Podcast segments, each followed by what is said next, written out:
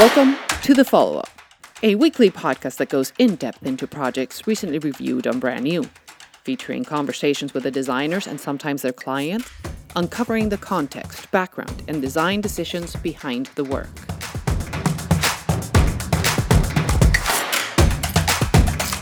Hi, this is Bryony Gomez Palacio, and welcome to episode 21 of The Follow Up. This week, we're following up on MAD School of Ideas, a private for profit creative portfolio school with a global network of 15 schools around the world.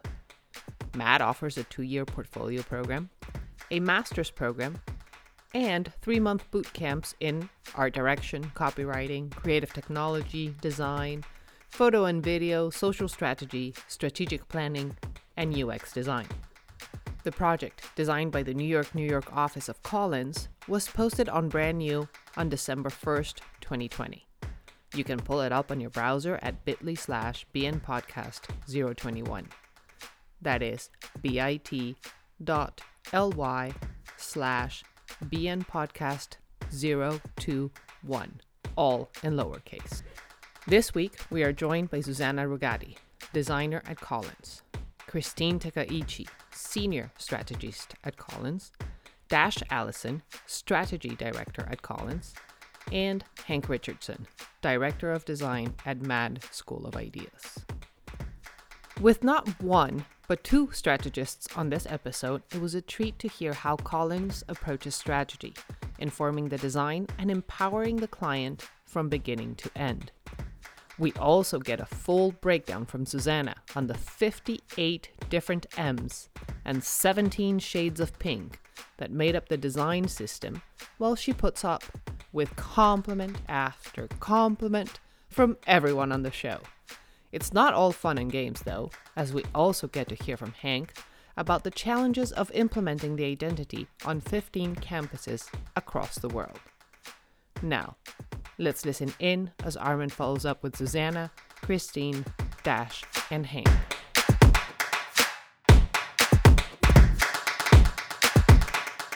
Welcome to the follow up. Today is going to be a mad world in here as we talk about MAD School of Ideas, previously Miami Ad School. Welcome everyone to the show. Thank you for having us to the broadcast, Armin. Since we have a lot of people today on the show, for total, if you could please introduce yourself with your name and title. My name is Zuzanna Rogatty, and I'm a designer at Collins. My name is Dash Alison, and I'm a strategy director at Collins. I am Christine Takaichi, and I'm a senior strategist at Collins. And I'm Hank Richardson. I'm the director of design at MAD. You hesitated about the name. Like, I think in your mind, you were going, it's not Portfolio Center, it's not Miami Ad School, it's MAD. That was funny. Actually, we'll start with you, Hank. What led Miami Ad School to embark on this redesign and renaming at this point in its history?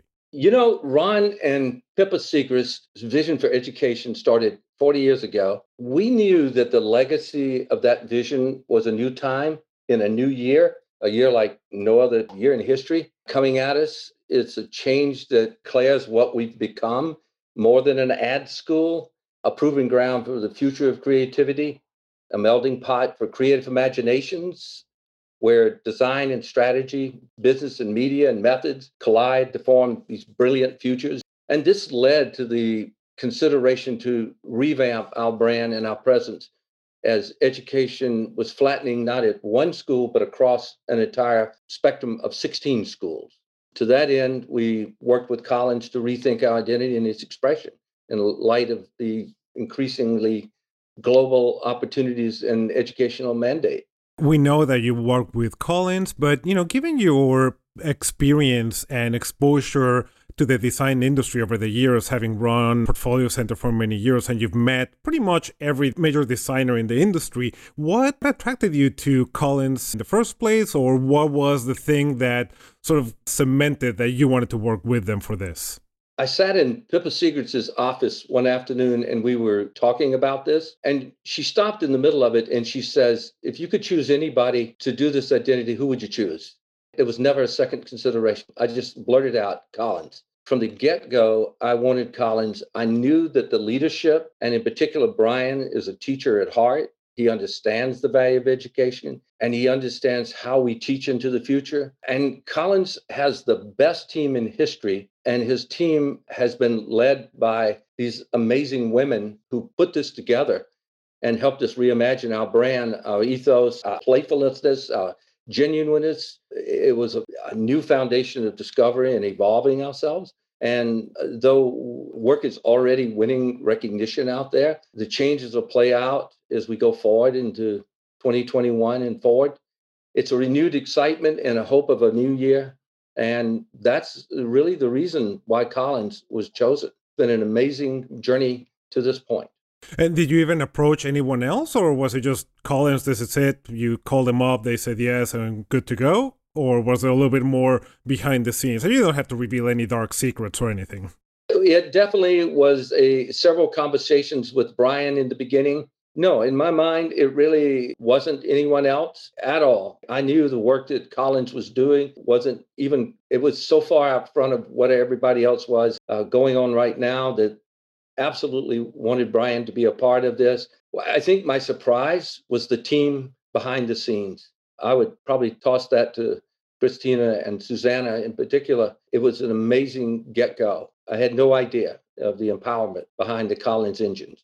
So, Dash, to reciprocate, given that Hank was so adamant about working with Collins, what attracted you and the team at Collins to take on this project? Well, first of all, Hank, thank you so much for that glowing endorsement. We'll definitely pass it on to Brian. You know, for us, the reputation of the graduates of MAD is just remarkable and seeing how the leadership at so many of the most significant companies in the industry and in the world has come out of MAD. It was such a privilege to be able to work with the school that has helped to train and shape and set forth those minds into the world. And there was also such a strong overlap just in terms of our perspectives on the role of teaching and the role of doing and thinking about how we can help this school that has been around, you know, since the early 90s show that it has constantly stayed at the forefront of change and not just kind of reacting to the way that the world has been changing, but to really help shape those changes and co-create with them. It was a really exciting opportunity for us we just love this ethos of teaching by doing, you know, learning the craft, putting in the time to learn the theory and to learn really how to think, but that immediate translation of thinking into doing and learning through experience. Having the opportunity to partner with MAD was really a dream because it was really about thinking how can we signal to the world that MAD is just continuing to stay at that forefront of change and to work with change to make new things possible. I think part of the challenge of staying at the forefront in this case is the fact that they have 16 schools to do this with. So, with all those people involved around the world, and assuming that they were somehow involved throughout the process, how did you kickstart the strategy process of this project? When we originally kind of started trying to figure out how to do this in the time frame the thing that really benefited us is that mad has a really tight alumni network. So it was pretty incredible actually how quickly and how willing they were able to find people who wanted to talk to us about their experience. And so we essentially talked to uh, graduates who had come at various points in the past 25 years and graduated, you know, different points in their evolution as a school and had gone to different locations. Doing that really enabled us to pull out the commonalities because the school has changed over the years and the experience is unique to different locations. But there were definitely some of the same themes coming up in these conversations. And that was really, really helpful in us kind of boiling down the essence of the school.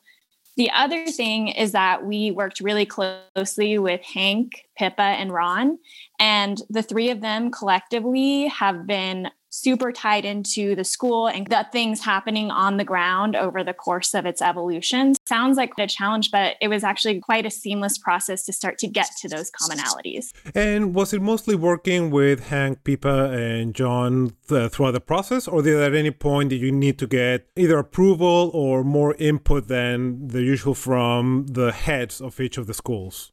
We actually worked as a very small team and i think that's part of the reason we were able to get to such interesting alignment and creative solutions on this project is Hank and Pippa really put their trust in us from the beginning, and we all felt we were able to stay very much on the same page and make decisions quickly as we moved forward.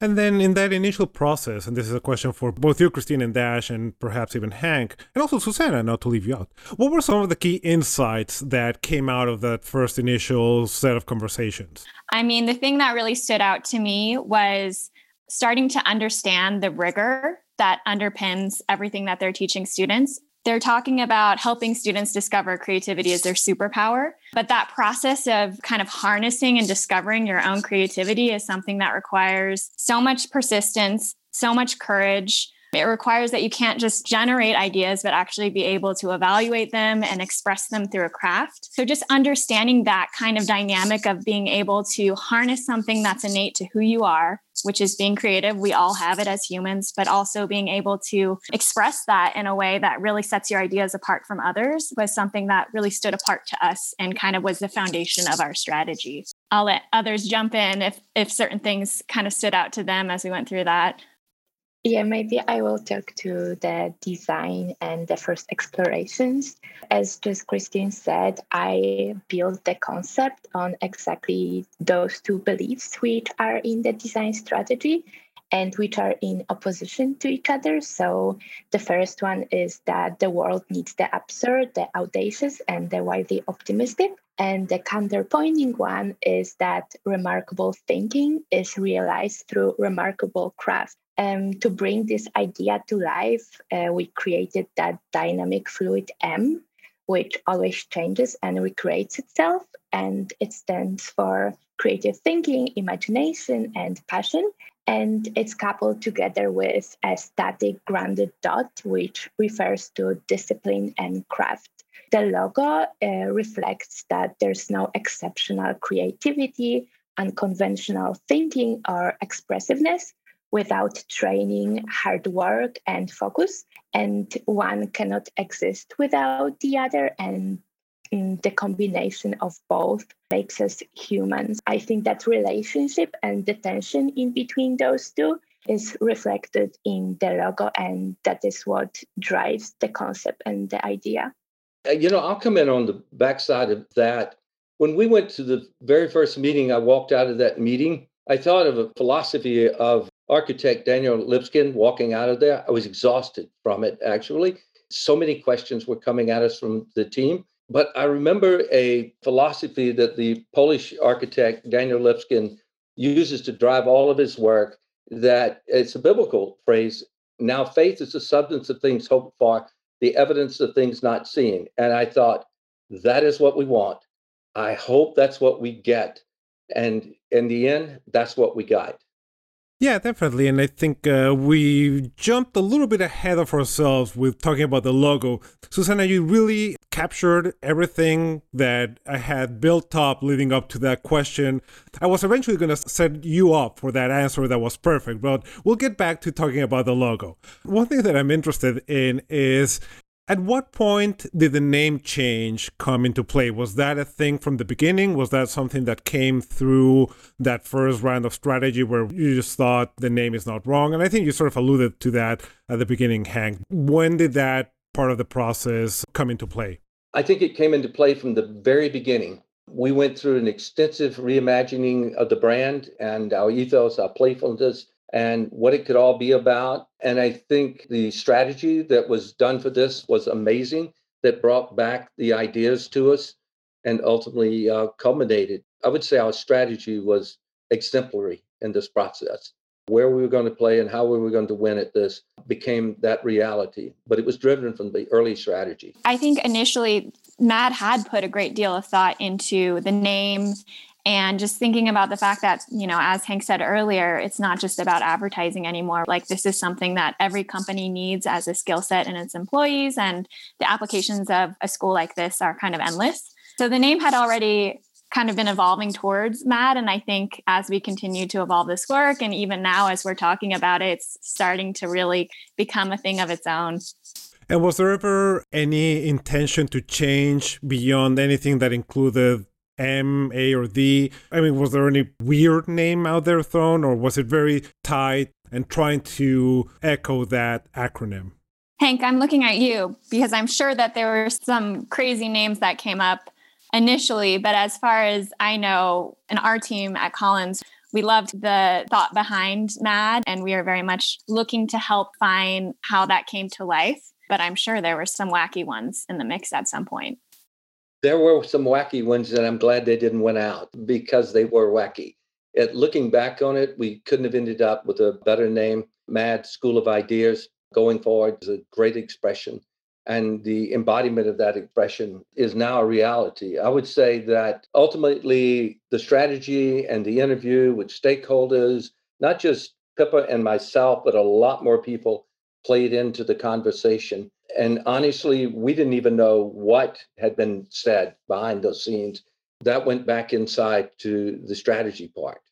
Yeah, I think what's great about the name, which I mentioned in my review, was that it sets you up uh, in line with some of the other design schools that are well known, like SCAD and RISD, that are known on an acronym basis, but that acronym just becomes the name of the school. Like RISD, no one calls it Rhode Island School of Design, it's just RISD. And eventually, MAD School will just be MAD. Uh, in a few years, I think that's conceivable for that to happen the name really pays off, as you mentioned, with this new expression that is not not mad, but it is actually mad, and it has a little bit of that frenetic quality that plays off really well off of the name. I was going to probably going to leave that to my conclusion and wrap that up in a little bit of a climax, but we're jumping all over the place in this uh, podcast, so that's fine. Zuzanna, going back to you in terms of the design, you already talked about how the strategy played into the eventual design solution, but what did that first round of exploration look like? Was there more behind the scenes that uh, you either showed or didn't show to Hank and team? We presented two different directions at the first meeting. It's just amazing that after seeing the direction, we all felt that using that fluid and handmade M dot, the, the mark, as the focal point of the design system was rare and it felt uh, unique, and we haven't seen anything like that before. We immediately fell in love with that one. There was also direction number two, which was informed by different parts of students which come to the school and that they come from different backgrounds, that they are unfulfilled professionals and self-identified creatives and yet to identify creatives, but we ended up with pushing forward that direction one. I think that what felt the most powerful to us was the juxtaposition of the playful and curvy and calligraphic and bold gesture of TM, uh, which coexists with the static dot and typography and photography, uh, which are more utilitarian and structured. Well, was the first round of design exploration pretty close to what made it to the final round? Yes, actually, there was only two elements which have changed uh, from the run to one. And first of all, it was the color palette. We evolved that. In the first one, we already used the vibrant pink color as the primary color at the beginning. But then, after giving that a second thought, we recognized that the pink color is so distinctive for the school and true to Miami roots that we decided to own it and elevate that. So we opened up the color palette to 17 shades of pink, knowing that there's so many different types of pink as salmon pink, flamingo pink, Miami pink, going from a cool and to warm pink. We just built the color strategy on that. Even looking at the competitive landscape, we can just say that how many schools in the world use pink as their identity color, right? The second thing which was changed is like a very tiny element, and it was the period in the wordmark, referring to our conversation which we had at the first meeting, which was very thoughtful and respectful. And I feel so grateful that I had the chance to work with Pippa and Hank um, who come from the same background as me, the same academic design background. Uh, we came to a point that we just discussed a period in the word mark and we just changed that from a rectangular to a circular one. That was the big jump exactly. It's the little details that count. So, Hank, what was your initial reaction to those two designs presented? We were sitting in Collins' boardroom, and I looked at Pippa, and she looked at me, and we didn't have to say anything else. I mean, we knew it. It embodied change. This M danced across a screen, and it was kinetic, and it was like the creative process itself. It was instant, it was reimagined, it was fluid, it was unpredictable, it was perfect. That was absolutely the reaction. At that moment, I thought, this meeting is over. 90% of the designers listening to this podcast in the future are going to be like, what? That actually happens? Like, clients love things on the spot with such passion. So, yeah, it's great to hear that the, from the get go, that Collins nailed it and that it fit what you wanted. It's rare that it happens, and I'm sure it has to do with strategy and just the thinking that goes up front that sets up the design to succeed as seamlessly and not effortlessly, but it seems that everything just came together perfectly. So, with that in mind, Christine or Dash, uh, after that first round presentation and the excitement around it, what role does strategy keep playing in the development of the identity into finessing it and further developing the visual language? I mean, one of the things that's so fun about being a strategist at Collins is you're not really relegated to just writing a brief, handing it off, and then leaving the room forever, which can be the case sometimes. There's really a nice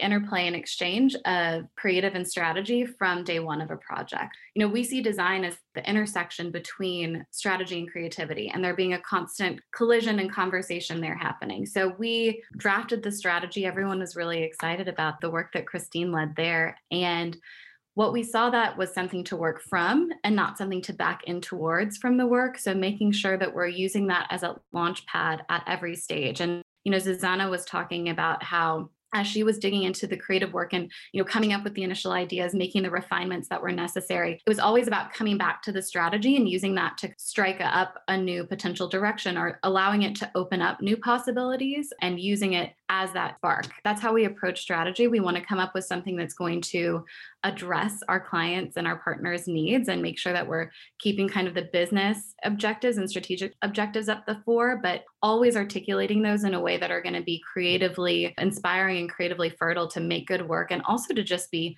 easy to use internally, you know, to talk about what we're doing, to tell that story in a way that's very coherent. And so everyone knows what you're trying to say, but you're not just repeating the same thing over and over. So there is that interplay from day one between strategy and creative. And I think that that was especially true here in us working together to make sure that we were finding new ways to bring that story to life with our partners. Wonderfully said. Uh, Christine, anything to add? I think Dash got it all. The nice thing about working on this with Zuzanna is that I think even before our kickoff meeting, we sat in the library at Collins together and we're going through all of the materials together. I mean, she was a part of the discovery process as well, which I also think can benefit, you know, down the road, just having that same foundation we're both working off of. Sorry, one last thing, just toot Zuzanna's horn. Looking at the work, knowing that the strategy is really around this idea of cultivating unconventional minds, you get that feeling. It's expressed, it's something that you feel viscerally when you see the work, but it's not on the nose. And that's something that can be hard to do. You can sometimes want to do this direct translation of the strategy, but she and the team have done such a wonderful job of having that be what you experience when you're witnessing the work, um, but not necessarily having it like handed to you on a silver platter. So, Zuzanna, with that nice setup from Dash, how did the rest of the elements come together? You know, the typeface, you talked about the colors, but then how does that continue to play along as you develop all the system, the guidelines, things like that? The toolkit is actually very simple, and that was the intention. So there's only four elements of the design system. There's the logo, which has different 58 variations. Initially, I drew, I don't know, I think like 100. Eventually, we ended up with 58 and we have 30 basic ones and 28 which are more responsive and stretched and horizontal and vertical it's up to you which one you pick and which one fits better to the application which you need to design. On the top of that, we also have an interchangeable word mark for each of the location. the color palette, the typography, and the photography style, which is always black and white to balance the vibrancy of pink color palette. And the secondary element is pattern. It's created with the M's. All of those elements, they can be used in many different ways. And I think there's no end to that, which the charm of that system. But at the same time, I think for me, it's satisfying to see that if you only use two elements of the system, let's say the color and the typography, by looking at an application like that, you immediately think Mad because it's so recognizable and distinct. And for sure, what helps with that is the obviously typeface, which carries so much personality. Hank, I have a follow up technical question in terms of implementation. How is this implemented across 16 schools? Well, it's a work in progress. It's just beginning, and everyone is so excited about it. But it's a revamp on the website, which is underway and will probably be finalized in January or right after. But we're overhauling our presence on social media reinvigorating the physical brands around us. I just looked at the first reviews of the school in Saralaka yesterday, and it is amazing. The entire front of the building is projected with the MDOT. You know, all of these campuses are worldwide, so things can get a little complicated, but the transition is well underway. And it's an amazing collaboration of strategy and creativity coming together from the Collins team Dash and Christina and Zuzanna is, you know, I'm on record as saying this is one of the top young designers in the world today. And what a pleasure it was learning to work with her. We're going to hear a lot more from Zuzanna. That's a lovely endorsement. And then, is there going to be a centralized design team for Mad, or is each school going to head their own design efforts? No, the process will centralize and Collins will be looking over our shoulder on every move we make. Uh, Zuzanna is like the design police, and and she views everything that we do. We go through that process step by step. So we want to be very careful to implement the system, and it is an amazing system that she spoke about. The color palettes seem simple, but they're very complicated. So you have to be careful how you use them. And the typefaces from Ono Foundry, absolutely amazing. Typeface called Obvious and the bold color strategy and the pink that we're known for. It's got shades of mean, it's got shades of purple, yellow, green, blue. So yeah, it's got to be cultivated and managed really well and tightly in the beginning to help people get it out there and act as the brand it can be in the world. I think that's something that I also mentioned that, you know, even with such a limited range of elements, it manages to feel so diverse and so rich and it can take on so many different flavors, yet it's all a very basic set of ingredients. So, Christine, how well do you feel that the design responded to the original brief and the eventual strategy? And I know it's just piling on compliments on top of each other, you know, but nice to hear about kind of like taking a step back and thinking that how did everything play back in the end? Again, I'm probably going to just layer on this compliment sandwich. It's probably the most exciting part of being a strategist in this kind of capacity. I didn't really know how it was going to play out visually. You know, when Zuzanna initially showed me, I think the first presentation before she presented it, it was pretty incredible to see the direction that she took that strategy in. I mean, as we've spoken to, there's certainly elements of the strategy that play out in this visual identity that are pretty easy to ascertain and that definitely ring true to the insights that we uncovered. But like Dash was saying too, the strategy is always meant to be a jumping off point. I loved seeing where it went. And I think the thing that stood out to me the most is I felt like it retained some core elements of the school that existed before we even touched the project. So I really kind of got a sense of, you know, we heard so much about the way the classrooms were designed, and we saw so many student publications and we saw other pieces that they had produced over the years. And I just felt like a lot of that spirit was still in this work. And I was really happy to kind of see it brought out and kind of up leveled the way that Zuzanna did. Wonderful. Dash, kind of like a hard question for you. In what ways do you think the renaming and the new design benefits the business and brand perception of Mad? Well, one of the things that we thought a lot about was how we can reflect a lot of the, the changes that have been made at MAD, but also just the ethos of MAD. And again, coming back to that initial idea of wanting to learn through doing and having students work on active briefs and this idea of really wanting to cultivate ways to train you to think and also train you to do, we wanted to make sure that that was really coming more to the fore because we know that that's something that's so crucial, especially today. The way that we work is changing, the way that we learn is changing. And so we wanted to showcase MAD as the destination for those who want to learn, but you know, want to learn the art of creativity, want to kind of hone their skills, but who then want to go out and do something. And we love how the new identity and the new strategy is really helping to bring that to the fore. When you look at the design system, you want to kind of dig in and play. You want to roll up your sleeves and start to engage with that system. We love that each campus, each school can interpret that in their own way too. And so we're hoping that it really serves as an invitation for students who are looking not just to learn, but to be able to apply that on some of the most exciting brands, some of the most exciting briefs. We think that this is a strong invitation for that you know, at Collins, our philosophy around design is that design isn't what we make, it's what we make possible for others. And that's totally echoing the MAD ethos as well of really wanting to see what they can make possible for their students. And so that was something we really wanted to bring to life and pull to the fore. And we're hopeful that the work will help to do that and help position MAD as the leader, not just the teacher that they are, but the leader that they are and the way in which they help to shape and train and equip leaders for success in creative fields. That's a good ambition. And as, as, you were mentioning about how it's an invitation to play, I was just picturing that you could sell Play Doh of those specific colors. And there's something about the shape of the logo that is very Play Doh-y. There's a brand extension for you there, Hank. You know, and just showing how MAD is always evolving and changing. The world is always evolving. Like there's something in that that you just want to jump in and be part of that experience, Play Doh or not. uh, so, Hank, to bring us home, you've been part of MAD uh, in many iterations. First, when it was a portfolio center for many years, then as it became Miami Ad School, I think for the past five years, and now going forward as MAD. What is the most exciting aspect of this new identity and strategy for you personally?